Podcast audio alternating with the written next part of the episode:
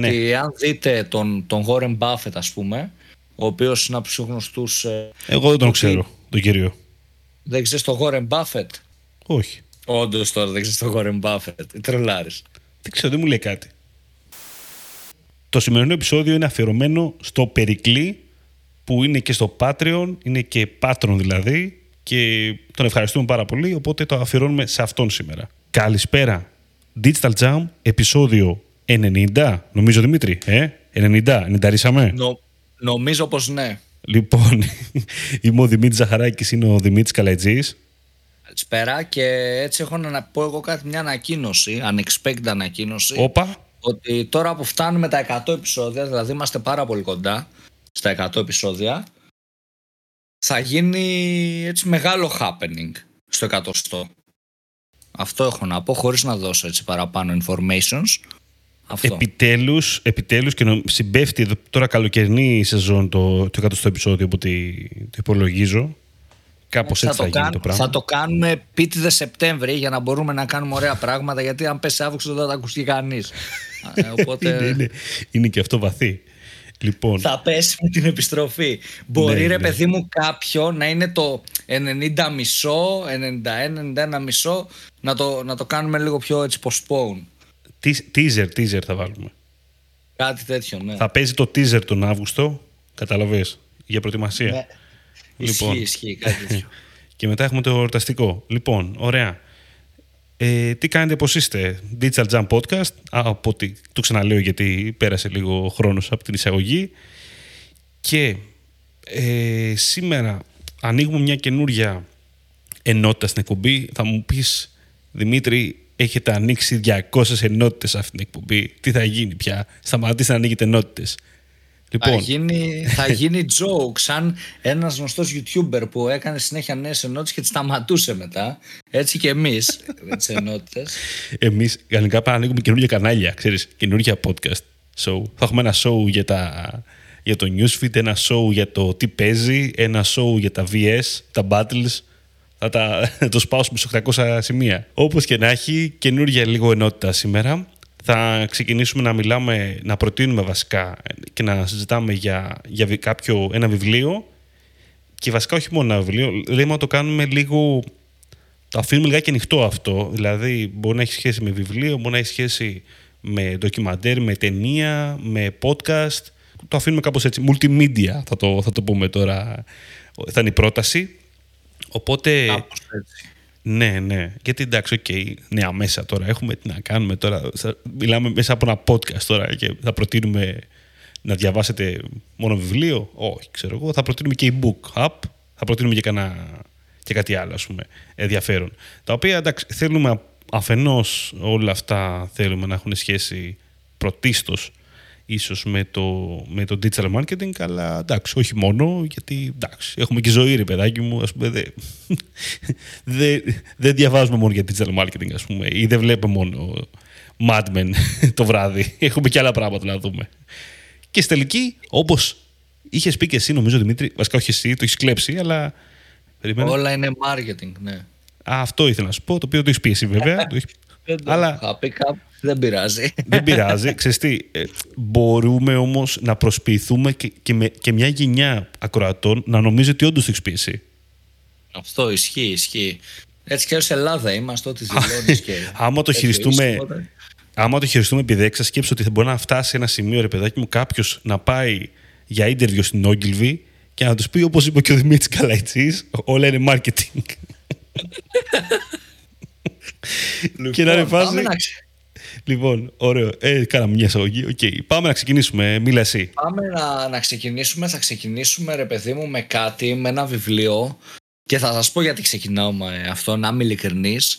Επειδή είναι έτσι η αρχή της ε, νέας μίνι σειράς του Jam, δεν είχαμε πολύ χρόνο για το research να προετοιμάσουμε τη δομή, οπότε θα ξεκινήσουμε με ένα βιβλίο που είναι περισσότερο mindset, δεν αφορά marketing, οπότε δεν θα μπούμε σε τεχνικές λεπτομέρειες, αφορά περισσότερο προσωπική ανάπτυξη, αυτοβελτίωση, λίγο αλλαγή τρόπου σκέψης του και τρόπου ζωής. Είναι το μοναχός που πούλησε τη Ferrari του, του Robin Sharma. είναι ένα βιβλίο που και εμένα μου προτείνα να διαβάσω, δηλαδή το διάβασα μόνος μου, γιατί λίγο με την αυτοβελτίωση ε, έχω κάποια, κάποια θέματα, δηλαδή πιστεύω ότι πολλά ε, πράγματα πάνω στην αυτοβελτίωση, πολλά βιβλία κτλ. κτλ είναι λίγο jokes. Πολλοί άνθρωποι δηλαδή που, που στρέφονται προς την αυτοβελτίωση και σε αυτό του τύπου coaching είναι λίγο ρε παιδί μου scam, οπότε δεν διαβάζω πάρα πολλά. Το συγκεκριμένο όμως και γενικότερα όποιος ασχοληθεί περαιτέρω και διαβάσει τον, τον Ρόμπιν θα δει ότι σου δείχνει όντως έναν λίγο έτσι διαφορετικό τρόπο σκέψης, έναν ε, διαφορετικό, διαφορετικό τρόπο ζωής ας πούμε. Αυτό, Δημήτρη, από ό,τι έχω διαβάσει, έχω καταλάβει τώρα, το βιβλίο αναφέρεται σε μια αληθινή ιστορία. Είναι μυθιστόρημα τώρα αυτό; Έχω την εντύπωση ότι είναι τύπου όχι ακριβώς αληθινή ιστορία είναι τύπου μυθιστορηματική αυτοβιογραφία θα σου κατάλαβα. πω. Ε, δηλαδή έχω την μπορεί να λέω και χαζομάρες αυτή τη στιγμή δεν είμαι σίγουρος αλλά έχω την εντύπωση πως είναι κάτι τέτοιο. Δηλαδή ρε παιδί μου όλο, όλη η λογική πραγματεύεται ε, έναν δικηγόρο ο οποίος ήταν πολύ competitive σε αυτό που έκανε και εν τέλει τέλος πάντων ε, πήρε ένα άλλο μονοπάτι σιγά σιγά και μας δείχνει παιδί μου την ιστορία του και το πώς ε, κατέληξε στο να πάρει αυτό το μονοπάτι. Γενικά και ο ίδιος ο Ρόμπιν ήταν μέχρι κάποια ηλικία δικηγόρος οπότε νομίζω πως βασίζεται σε ένα έτσι αληθινό αληθινό διήγημα αλλά υπάρχουν ε, έτσι και κάποιες αλληλουχίες φαντάζομαι αλληγορίες, όχι αλληλουχίες, συγγνώμη, κάποιες αλληγορίες ή κάτι τέτοιο. Στο τέλος της ημέρας βέβαια, διαβάζοντας το συγκεκριμένο βιβλίο νομίζω είναι και το πώς ε, θα το, από, ποιο, ποια σκοπιά θα το διαβάσει ο κάθε ένας για να, για να καταλάβει ξέρεις, το τι θεωρεί αληθινό, τι θεωρεί αλληγορία, ποιο είναι το μήνυμα που θα πάρεις. Ναι, κατάλαβα. Εσύ πότε το διάβασα αυτό, γιατί βλέπω το βιβλίο έχει αρκετά χρόνια γενικότερα. Είναι bestseller, αλλά βγαίνει από το 11. Εγώ το διάβασα πρόσφατα, δεν έχει κανένα χρόνο που το έχω διαβάσει. Ε, το συγκεκριμένο, γιατί σου είπα, είχα, είχα ένα θέμα με την, ε, τα βιβλία αυτοβελτίωσης. Γενικά. Ε, αλλά σκέψω ότι το, το συγκεκριμένο και αυτό που με κέρδισε σε αυτό το βιβλίο είναι ότι μιλάμε για μια ιστορία, είναι ένα αφήγημα το οποίο σε, σε κρατάει στο να το, να το διαβάσεις. Είναι δηλαδή πέρα από τα μηνύματα που σου περνάει και αυτό που συνδυάζει το συγκεκριμένο βιβλίο και νομίζω που είναι και, ότι είναι και ο λόγος που έγινε bestseller είναι πως συνδυάζει τα θετικά ενός μυθιστορήματος, δηλαδή ότι είναι μια exciting ιστορία, είναι κάτι ενδιαφέρον, κάτι συναρπαστικό, με ταυτόχρονα το να σου περνάει μηνύματα και να σου δείχνει έναν τρόπο ζωής που μπορεί ξέρεις ε, μέσα στο, στην πίεση της πόλης, στη ρουτίνα, στην καθημερινότητα να τον έχουμε χάσει και στο τέλος της ημέρας να κυνηγάμε και πράγματα τα οποία μας κάνουν κακό και αυτά που κυνηγάμε να μας σκοτώνουν λίγο λίγο δηλαδή αυτή είναι η λογική. Ακούγομαι mm. τώρα πολύ ψαγμένος τύπου στρίψε και σε εμάς, Δημήτρη, να καπνίσουμε. Αλλά είναι, είναι αυτό το μήνυμα που περνάει και το περνάει με έναν πολύ εντυπωσιακό τρόπο. Δηλαδή είναι, είναι καθηλωτικό το να το διαβάσεις. Θα, θα είσαι εκεί και συγκεντρωμένος σε αυτό. Ενώ πολλά αντίστοιχα προσωπικής ανάπτυξης είναι λίγο ρε παιδί μου ε, βαρετά. Δηλαδή, ναι. ο άλλος το γράφει με έναν τρόπο. Εγώ είμαι ο expert και θα σου πω πώς να ζεις τη ζωή σου. Αυτό ναι, δεν είναι ένα τέτοιο βιβλίο. Δηλαδή, το περνάει με έναν άλλο τρόπο τα μηνύματα που θέλει να περάσει και αυτό είναι και το, το, η διάνοια πίσω από, από τη συγγραφή αυτού του βιβλίου, θα πω. Από ό,τι κατάλαβα, το βιβλίο, ρε παιδί μου, σου διηγείται μια ιστορία. Δηλαδή, δεν σου λέει τι να κάνεις. Γι, αυτό, γι' αυτό δεν είναι. Ακριβώς, ακριβώς. Mm. Πραγματεύεται, χωρίς να, να κάνω spoil, θα πω στη γενική εικόνα. Πραγματεύεται, ρε παιδί μου, φαντάζομαι μπορεί να το βρείτε και άμα γράψετε ένα summary, δεν είναι ότι σποιλάρουμε κάτι. Πραγματεύεται τη ζωή ενός ε, μεγαλοδικηγόρου επιτυχημένου που συμβαίνουν κάποια πράγματα στη ζωή του και ακολουθεί ένα άλλο μονοπάτι. Κάνει ένα ταξίδι, ε, γνωρίζει πράγματα και γυρνάει πίσω μετά ολοκληρώνοντας το ταξίδι του μετά από κάποια χρόνια, γυρνάει πίσω στον τότε ασκούμενό του, ας πούμε, να, του, να το εξιστορήσει και να του πει το πώς έχει αλλάξει, τι έχει κάνει και να του πει το ταξίδι του. Οπότε είναι έτσι πολύ ενδιαφέρον και ανα, το ανακαλύπτει πράγματα και βλέπει και τη δυσπιστία του ανθρώπου που, που μιλάει και τον ενθουσιασμό ταυτόχρονα γενικά είναι πολύ έτσι κυλάει ομαλά η ανάγνωση. Εμένα με συγκλώνησε λιγάκι ότι στο βιβλίο πάνω ρε παιδάκι μου υπάρχει έχει γράψει σχόλιο για το βιβλίο ο Πάολο Κοέλο έχει γράψει ο Πάολο Κοέλο μια σαγηνευτική ιστορία που διδάσκεις και συναρπάζει ένα πραγματικό μάθημα ζωής. Δηλαδή είναι περίεργο ότι ο Πάολο Κοέλο σχολίασε ένα βιβλίο που είναι μυθιστόρημα. Μυθιστόρημα. Τέλος πάντων. Ναι, μυθιστόρημα το πούμε τώρα. Ξέρεις, έχει σχέση με την αυτοβελτίωση και τη ζωή και το τέτοιο ρε παιδάκι μου, ξέρεις, μου φαίνεται, ξέρεις, ενδιαφέρον. Σε φάση εντυπωσιάστηκε ο Κοέλο, ρε παιδάκι μου. Εντάξει. Δείχνει, δείχνει όντως, ρε παιδί μου, ξέρεις τη σημαντικότητα, νομίζω. Ναι, ναι, ναι, ναι. Λοιπόν, πολύ ωραία. Οπότε, Δημήτρη, πόσο. Α, να σου πω. Α, εγώ θα σου κάνω και μια άλλη ερώτηση τώρα. Ξέρεις, σαν φίλος σου κάνω την ερώτηση. Βασικά, δύο ερωτήσεις έχω. Τη μία είναι πόσο εύκολο διάβαστο είναι. Ένα. Και το δύο, πόσες αφορμές σου έχει δώσει το βιβλίο για να κάνει συζητήσει με άλλους ανθρώπους. Κοίτα, στο πρώτο θα σου πω ότι είναι αρκετά ε, ευκολοδιάβαστο επειδή ακριβώς παρουσιάζεται σαν μυθιστόρημα και παρουσιάζεται σαν έτσι μια πολύ ωραία αφήγηση μια πάρα πολύ ωραία ιστορία μέσα από την ιστορία σου περνάει μηνύματα. Οπότε επειδή σου περνάει αυτά τα μηνύματα και σε προβληματίζει και σε κάνει να μπεις και εσύ στη θέση αυτού του ανθρώπου και να δεις τα, τα δικά σου βαρύδια που σε κρατάνε πίσω είναι πολύ ευανάγνωστο και εύκολο να το διαβάσεις Λόγω ότι είναι, μιλάμε για ιστορία. Δεν σου λέει κάνε αυτό ή κάνε αυτή, ή αυτή την τεχνική ή κάτι τέτοιο. Στα περνάει τις τεχνικές ας πούμε που θέλει να σου περάσει, που σου προτείνει, είναι μέσα από το, το αφήγημα. Οπότε όλο αυτό το κάνει έτσι πολύ, πολύ ενδιαφέρον και πολύ εύκολο στο, στο, στον αναγνώστη. Τώρα στο κομμάτι συζήτησης νομίζω ρε παιδί μου ότι σε μένα που είμαι ένας άνθρωπος ο οποίος έχει λίγο ας πούμε περισσότερο πάθος με τη δουλειά του από το μέσο άνθρωπο πολύ περισσότερο από το μέσο άνθρωπο ε, με έβαλε σε συζητήσεις ας πούμε στο δικό μου κύκλο ότι διάβασα αυτό και να, να διάβασέ το και εσύ και μετά ξέρεις μπορεί να συζητήσαμε με, με δύο φίλους ας πούμε που το διαβάσανε και οι ίδιοι ε, το τι αποκόμισε ο καθένας. Και αυτό είναι και ωραίο ότι σε ένα τέτοιο αφήγημα μπορεί να ρωτήσεις και πέντε ανθρώπους και ο καθένας να έχει κρατήσει κάτι διαφορετικό. Γιατί το κάνεις λίγο απλά στη, στη δικιά σου, στο δικό σου τρόπο ζωής. Και αυτό είναι και το ωραίο. Ναι, ναι. Βλέπω πάντως και στο Goodreads ότι έχει μια. Goodreads είναι το, το social αυτό που έχει και η Amazon πλέον το έχει αγοράσει, που είναι για βιβλία. Και έχει μια βαθμολογία 3,86 έτσι. Ε, και βλέπω ρε παιδάκι μου, είναι, ξέρεις, είναι αυτό το ενδιαφέρον που έχουν μερικά βιβλία που έχουν διφορούμενες κριτικές.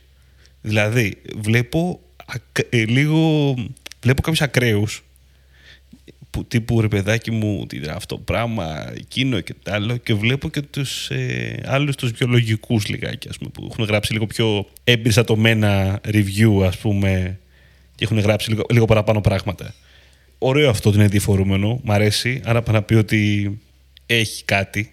Έχει κάτι. Κοίταξε. Επειδή υπάρχουν και κάποια πιο πνευματικά θέματα μέσα στο βιβλίο. Ε, είναι λογικό. Είναι ένα θέμα, δηλαδή, όπως είπες, είναι διφορούμενο. Είναι δηλαδή, λίγο τζίζε. Είναι λίγο, ρε παιδί μου, κάποια πράγματα μπορούν, ξέρεις, επειδή μιλάει για, τον, για την, την Ινδία έχω την εντύπωση, μιλάει για αυτό το κομμάτι και για μοναχούς από εκεί, κατάλαβες. Οπότε σε κάποιον ενδεχομένως μπορεί κάποιος να είναι αρκετά φανατισμένος με μια άλλη θρησκεία. Οπότε ξέρεις, θα μπει και θα βάλει μηδέν αστέρια, μείον, ας πούμε. Ξέρεις. Τι, να, τι χειρότερο διαβάσει. Οπότε είναι λίγο διφορούμενο, αλλά αυτό είναι και, και θέμα και πώς θα το πάρει ο καθένας. Δηλαδή, μπορεί κάποιος την πνευματικότητα να την πάρει σαν αλληλουχία για κάτι άλλο. Έτσι. Αλληγορία για κάτι άλλο. Έχω μπερδέψει λέξη, το βλέπεις. Δεύτερη φορά σήμερα. Ναι, ναι, ναι. Ε, κάτι σημαίνει ναι, σήμερα. Κάτι, κάτι γίνεται. Αλλά μπορεί ρε παιδί μου, δηλαδή κάποιος να το πάρει σαν μια μεταφορά για κάτι άλλο. Είναι ο καθένας το πώς ε, γεμίζει η ψυχή του, θα σου πω, και το πώς βλέπει τη ζωή. και θα ήθελα, ξέρεις, αν κάποιος το έχει διαβάσει, που μας ακούει ή αν κάποιος το διαβάσει μετά, να μας στείλει και έτσι, ξέρεις, ένα review τι πιστεύει και αν δεν το έχει αγοράσει να το αγοράσει από κανένα referral link εκεί που θα έχουμε από κάτω. Θα έχουμε από κάτω ένα ωραίο referral link να όποιος θέλει να το αγοράσει ή ψηφιακό e-book ή είτε σε hard copy από τις εκδόσεις Διόπτρα και νομίζω μπορούμε να κλείσουμε το θέμα του βιβλίου. Να Έτσι. κλείσουμε το θέμα του βιβλίου, απλά θέλω να πω κάτι τελευταίο που ίσως το κάνουμε και άλλο έτσι ε, επεισόδιο, λογικά θα το κάνουμε. Ε, σε βιβλία αυτοβελτίωσης, γιατί θέλω να δώσω τα credits, σε βιβλία αυτοβελτίωσης ε, ένα που άλλο βιβλίο που μου έχει αρέσει πάρα πολύ και το έχω κάνει και δώρο σε αρκετούς γνωστούς φίλους κτλ. κτλ είναι του Ξενάκη, του Στέφαν, το δώρο. Ναι, ναι, ναι. Είναι νομίζω με, με τις ιστοριούλες που έχει ρε παιδί μου και πολύ ενδιαφέρον γενικά και ίσως το κάνουμε με ελληνικό επεισόδιο αλλά για όποιον ε, τον ενδιαφέρει για κάτι σε ελληνικό επίπεδο νομίζω το δώρο που έχει βγει και δώρο 2, δεν το έχω διαβάσει το δώρο 2, ότι είναι κάτι που αξίζει να το, να το αγοράσει και να, να αφιερώσεις λίγο χρόνο. Ωραία.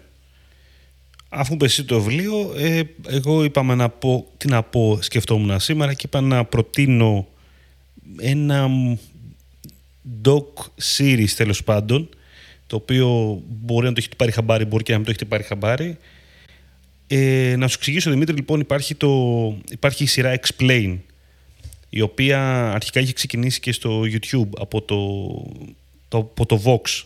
Πρακτικά έφτιαχνε κάποια μικρά βίντεο που εξηγούσαν κάποια μικρά πράγματα τέλος πάντων. Έτσι, πεντάλεπτα τύπου βίντεο.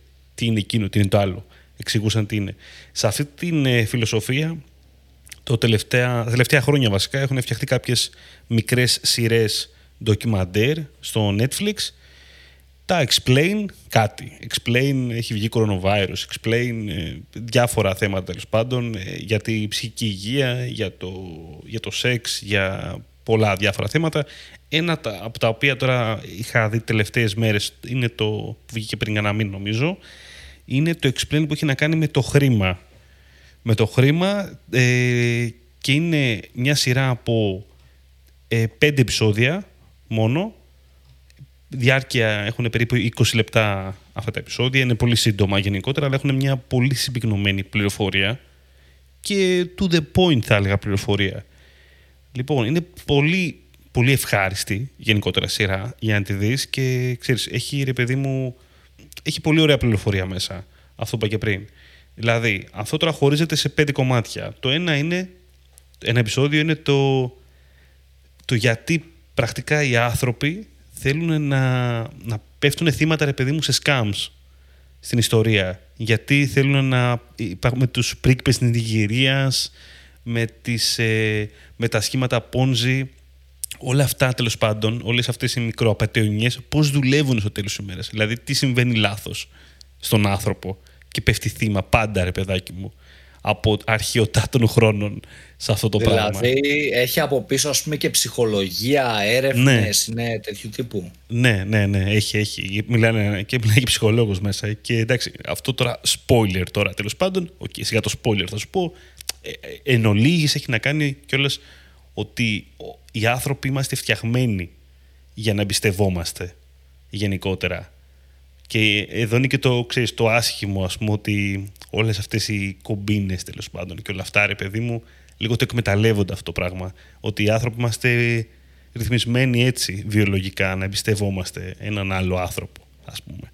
Όταν μας, ανα, ανάλογος πώς μας μιλάει βέβαια τώρα, έτσι, με αυτή την έννοια κιόλας. Το εμπιστευόμαστε. Και ένα άλλο επεισόδιο που μένα μου άρεσε γιατί είμαι, είμαι λίγο άσχετος με αυτό, είναι οι πιστοτικές κάρτες το οποίο μοιάζει πολύ χαζό αλλά είναι πάρα πολύ ενδιαφέρον ε, γιατί το λέω σαν άνθρωπος ο οποίος δεν έχει ιδέα πραγματικά από πιστοτική κάρτα και, και εκτός από το γεγονός ότι κατάλαβα το, το όλο concept λίγα και πρώτη φορά στη ζωή μου κατάλαβα και το κομμάτι ε, ανακάλυψα ότι υπάρχουν ρε μου άνθρωποι μέσα από το ντοκιμαντέρ που λέγονται οι power users Η, βασικά όχι, είναι οι, όχι πώς, δεν το λέγει power users, ε, κάπως έτσι τέλος πάντων, σαν hackers τους παρομοίαζε, είναι αυτοί οι οποίοι χρησιμοποιούν στο έπακρο τις δυνατότητες που δίνει μια επιστοτική κάρτα εις βάρος της τράπεζας. Δηλαδή, ρε παιδάκι μου, διαβάζουν τα μικρά γράμματα, ε, υποφελούνται κάθε προσφορά ακριβώς, ξέρουν ποιες είναι οι προσφορές, πού παίρνουν πόντους, είναι δηλαδή είναι power users, τελείωσε. Και ξέρεις, σου βάζει μια αντιδιαστολή για όλα αυτά. Ο χρήστη, ο, ο άλλος που το χρησιμοποιεί σαν δάνειο, ας πούμε, που δεν είναι καλό να το κάνεις έτσι, ή που το χρησιμοποιεί σαν κάτι άλλο, σαν, σαν όχι χρεωστική κάρτα τέλος πάντων. Δηλαδή, οπότε το θεωρεί κάτι σαν μια έκτακτη ανάγκη και τέτοια. Τους κινδύνους σου λέει και αυτά. Καλά, και τα ωφέλη. Ε, άλλο επεισόδιο που εντάξει, δεν είναι τόσο ενδιαφέρον για μας, γιατί είμαστε Ελλάδα, η αλήθεια είναι, είναι τα φοιτητικά δάνεια ένα θέμα το οποίο εντάξει, ok, okay, μπορεί στο μέλλον να μας είναι πιο ενδιαφέρον, όπως πάει το πράγμα. Κοίτα, στην Αμερική καταρρέει το σύστημα. Στην Αμερική είναι, είναι τρελό θέμα, ρε, Εντάξει, δηλαδή είναι, οι άνθρωποι. Καταραίει, καταραίει και η οικονομία. Έτσι, ναι. Είναι κάτι πολύ βαρύ. Είναι, είναι, φοβερό, είναι φοβερό θέμα. Ε, τα φοιτικά δάνεια μετά ένα το οποίο χτυπάει λίγο επικαιρότητα γιατί είναι για πράγματα που λίγο, είχαμε λίγο ασχοληθεί στο προ-προηγούμενο επεισόδιο που μιλάγαμε για το Twitch και το τζόγο. Λοιπόν, ένα επεισόδιο που λέγεται Gambling και σου εξηγεί λίγο και το πώς εξελίχθηκε ο τζόγος αφενός, λιγάκι, ειδικά οι κουλοχέριδες και όλα αυτά και το θέμα με τις πιθανότητες και το κομμάτι του γιατί θέλουμε να, να τζογάρουμε, γιατί μας συναρπάζει τους ανθρώπους, δηλαδή γιατί τους αρέσει αυτό το πράγμα στο τέλος της ημέρας. Είναι πολύ ενδιαφέρον γενικότερα. Πάλι πολύ συμπυκνωμένη γνώση, δηλαδή σε 20 λεπτά.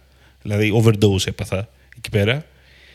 Και αυτό και το τελευταίο εντάξει, που έχει να κάνει με το συνταξιδοτικό γενικότερα. Ε, και εκεί πέρα λίγο είναι λίγο αμερικάνικο το θέμα θα σας πω τώρα γιατί εντάξει προφανώς είναι λίγο διαφορετικές συνθήκες που υπάρχουν στην Αμερική Πάντως για το συνταξιοδοτικό γενικά ε, ο, με ακούς. Ναι, ναι, ακούω. Κάτσε γιατί ήμουν μακριά. Κάτσε να το ξαναπώ από την αρχή.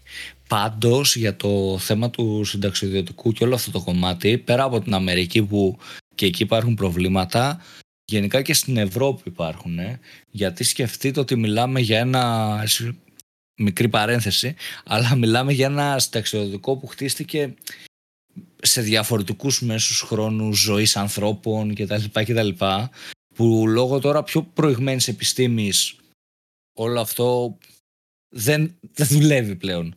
Και θα δούμε παγκόσμια να υπάρχουν αλλαγές σε αυτό το κομμάτι, στο πόσα χρόνια δουλεύει ο άνθρωπος δυστυχώς. Ε, ήδη που διάβαζα τώρα στο, στο Capital έρχονται από, από πλευράς Ευρώπης αρκετές αλλαγές σε αυτό το κομμάτι. Κοίτα τώρα, αυτό τώρα από το θέμα που σχετίζεται το ντοκιμαντέρ είναι λίγο διαφορετικό από αυτό που θέτεις τώρα εσύ. Εκεί Α, πέρα νόμιζα ήταν γι' αυτό. Θα σου πω, ε, θα σου αυτό πω. πάντως Εντάξει, όχι, κολλάει, αλλά για άλλους λόγους κολλάει τώρα, αυτό που είπες. Ε, το θέμα που απασχολεί, ρε παιδί μου, είναι ότι σκέψω ότι στην Αμερική έχουμε ένα εντελώς διαφορετικό σύστημα. Μέχρι ίσως ακόμα, δεν είμαι σίγουρος, δεν ήταν αναγκαστικό να, να, έχει, να πληρώνεις ε, συνταξιοδοτικό. Δηλαδή μπορούν να πληρωνώσουν, αλλά να μην έβαζες στην άκρη για σύνταξη. Δεν ήταν αναγκαστικό, κάπως έτσι. Ήταν, είναι, είναι άλλο καθεστώς. Δεν υπάρχει το ΙΚΑ, ας πούμε. Δεν είναι αναγκασμένος ο ναι, ναι. εργοδότης σου να το βάλει. Δεν ήταν ναι, ναι, Και όλο αυτό, ρε παιδί μου, δημιούργησε ένα πρόβλημα γιατί οι άνθρωποι ψυχολογικά δεν σκεφτόμαστε τόσο πολύ το μέλλον. Σκεφτόμαστε ότι είναι πολύ μακριά η σύνταξη. Οπότε δεν το κάνανε αυτό. Οι άνθρωποι δεν βάζανε λεφτά στην άκρη, ας πούμε, παρότι μπορούσαν να το κάνουν. Δηλαδή, πρακτικά παίρνανε, σαν να λέμε τα λεφτά, ρε παιδάκι μου, σαν να πληρώνεσαι με μεικτά. Παίρνανε τα λεφτά, αλλά δεν τα αξιοποιούσαν για να πληρώνουν τις δόσεις όλες, ξέρω εγώ, να έχουν σύνταξη και τέτοια. Και είχαν πρόβλημα μετά. Κοίτα, εντάξει, αυτό είναι μεγάλο θέμα, γενικά οικονομική παιδεία, θα σου πω, αλλά μην το ανοίξουμε. Τώρα είναι, Όχι, δεν θέλω να το ανοίξεις. Είναι, τεράστιο, είναι τεράστιο θέμα αυτό. Ναι.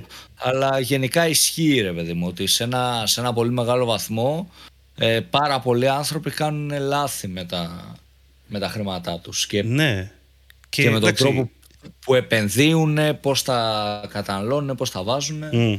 Ε, το πόσο γρήγορα θέλει κάποιος να γίνει δισεκατομμυριούχος στο μυαλό του και θα πω αυτό και θα κλείσουμε με αυτό το θέμα Ε, ναι. ότι αν δείτε τον, τον Warren Buffett ας πούμε ο οποίος είναι από τους γνωστούς Εγώ δεν τον ότι- ξέρω, τον κύριο. δεν ξέρεις τον Warren Buffett; Όχι. Όντως τώρα δεν ξέρεις τον Warren Buffett τρελάρης Δεν ξέρω, δεν μου λέει κάτι. Ο, ο Warren Buffett, ρε παιδί μου, τέλος πάντων, ε, είναι ο πιο γνωστός in- investor στο, στο χρηματιστήριο, σε stocks και τα λοιπά και, τα λοιπά και επεν- επενδυτής τέλος πάντων, από πιο γνωστός στον κόσμο και πιο πετυχημένος. Εάν δείτε το, το chart των χρημάτων του, ε, μέχρι ας πούμε, ξέρω εγώ, τα 40 δεν είχε, είχε κάτω από 25 εκατομμύρια. Που θα μου πεις, είναι λίγα το κάτω από 25 εκατομμύρια. Τώρα έχει, ξέρω εγώ, 60 δις, οπότε στα 83 του. Οπότε θέλω να σου πω ότι δείχνει πως το χρήμα είναι scalable και θέλει υπομονή για να φτάσει σε ένα, σε ένα net worth και δεν είναι από τη μία μέρα στην άλλη. Ε, είναι και ο ανατοκισμός, είναι και άλλα πράγματα που σε βοηθάνε να, να ανέβεις. Αλλά ας το αφήσουμε αυτό. Απλά σαν Βάρινες, μικρή παρένθεση. βάρινες. Βάρινες τη ζήτηση. Τι Λοιπόν. βάρινα ρε Δημήτρη, αλλά εσύ τώρα. φταίς γιατί είπες εκεί για το χρηματοοικονομικό. Τι να κάνω. Εσύ και τώρα δεν ξέρω- το, ναι, τα, το Buffett τώρα και τον, πώς το λέγεται εδώ πέρα, ο οποίος, Καλά, εντάξει. το, το, ρε, εσύ τον Buffett τον ξέρουν όλοι, σοβαρά. Ωραία. Αυ- αυτά τα ωραία είπαμε για σήμερα. Να πούμε ότι έχουμε, να πούμε γιατί έχουμε καιρό να το πούμε ότι έχουμε Patreon παιδιά και μπορείτε να βρείτε το link από κάτω και να δείτε τα benefits και τα, τι, τι προσφέρει και εκείνο και τ' άλλο στο, στην περιγραφή ή μέσα από το digitaljam.gr στο μενού support και να πούμε ότι μας ακούτε σε Spotify, Apple Podcast, Google Podcast, Pocket Cast και μπλα μπλα μπλα, όλες οι άλλες γνωστές πλατφόρμες.